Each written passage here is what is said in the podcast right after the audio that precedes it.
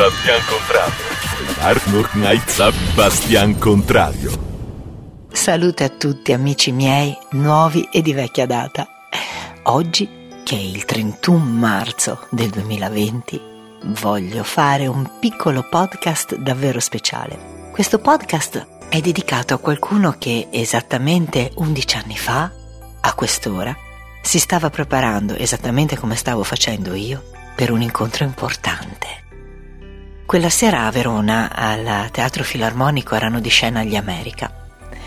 E c'era un po' di fermento in giro, ma soprattutto per quanto mi riguardava, quella sera lì era una sera davvero speciale.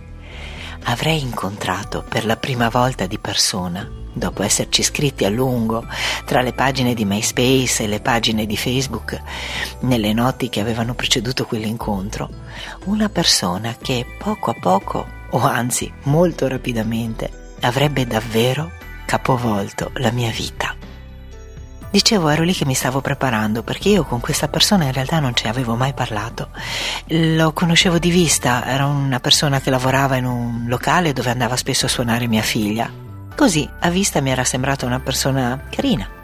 Poi, appunto, grazie a mia figlia ci eravamo conosciuti sulle pagine internet e finalmente, quel 31 marzo, stava per arrivare l'occasione di vederci di persona. Dovremmo ringraziare una nostra amica, anche se l'abbiamo persa di vista, Annalisa, che quella sera ci fece un regalo particolare. Avendo lei la possibilità di occupare uno dei palchetti del teatro filarmonico con quattro posti, aveva pensato di invitare appunto il suo amico, che aveva pensato di invitare appunto me stessa. Era già un po' che aspettavo questo incontro. Non ci eravamo mai fatti promesse, non ci eravamo mai detti nulla. Solo queste chiacchiere fatte in chat, senza nessuna promessa, nessuna provocazione, nessuna chiarezza degli intenti che c'erano dietro queste chiacchierate piacevoli. E così io quella sera in realtà non sapevo a cosa stavo andando incontro. Ero stata semplicemente invitata ad andare ad ascoltare il concerto degli America da questa persona che mi aveva detto che mi aveva invitato insieme ad altri amici. Con chi sarebbe arrivato io mica lo sapevo. Poteva arrivare con altri dieci dei ragazzi che andavano al locale dove lui lavorava, poteva arrivare con una fidanzata e che ne so. E infatti lo vedo arrivare con questa ragazza bruna a braccetto.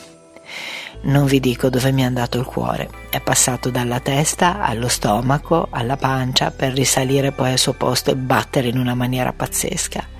Ma porca miseria, ma non ci conoscevamo neanche, non ci eravamo ancora neanche parlati vis-à-vis, non ci eravamo ancora mai guardati negli occhi, eppure questa cosa mi aveva fatto venire un... Mamma mia che fastidio, lo ricordo dopo undici anni ed è come se fosse accaduto un quarto d'ora fa. Finché lo aspettavo prima che arrivasse appunto con questa che poi era la nostra amica Annalisa appunto prima che lui arrivasse con Annalisa io ero al telefono con un'altra amica per distrarmi perché giusto per cominciare bene era pure in ritardo questo me lo ricordo. Insomma andò così. Finalmente si riuscì ad andare su questo palchetto di questo bellissimo teatro che abbiamo a Verona e come prima bellissima figura Ricordo che allungandomi per dirgli qualche cosa nell'orecchio, quelle poltroncine così basse che non erano ben bilanciate sui loro piedini, mi fece cadere ai suoi piedi. Come primo incontro, niente di più imbarazzante avrebbe potuto accadere. Comunque andò bene. Quella sera lì non si limitò a finire al concerto quella sera lì andammo poi a casa sua e si chiacchierò, si chiacchierò, si chiacchierò fino alle 8 del mattino, orario in cui dovevo portare mia figlia a scuola, via di corsa a prenderla a casa e portarla direttamente a scuola, cercando di non farle capire che era rimasta da sola in casa per quella notte. Per carità, era grande, non era una bambina, però non l'avevo mai lasciata sola per una volta. Ma quelle chiacchiere, senza interruzione per tutta quella notte su tutte le cose che volavano di fantasia, sugli animali che abbiamo avuto, su quello che faceva uno, su quello che faceva l'altro, e i giri in motorino che avevamo fatto da ragazzini, e i locali che avevamo conosciuto, e quel posto dove sei andato tu, ma dai, quella sera lì c'ero anch'io, ma come, ma non ci siamo mai visti, ma no, ma è impossibile, ma davvero tu abitavi in quel condominio, ma io ci ho lavorato, ma no, passavo davanti a casa tua tutti i giorni per andare a lavorare, non ci siamo mai visti, insomma, quella notte abbiamo capito che erano circa vent'anni che ci sfioravamo senza esserci mai incontrati una sola volta. Sarà per quello che dopo dodici soli giorni abbiamo deciso di sposarci? Io questo non ve lo so dire, però vi posso garantire che dopo 12 giorni io e Gabriele abbiamo deciso di sposarci e oggi sono 11 anni esatti che siamo insieme perché da quella famosa notte non abbiamo più trascorso un giorno divisi. Anzi, nel giro di breve, 40 giorni, era già finito il trasloco e lui era a casa mia.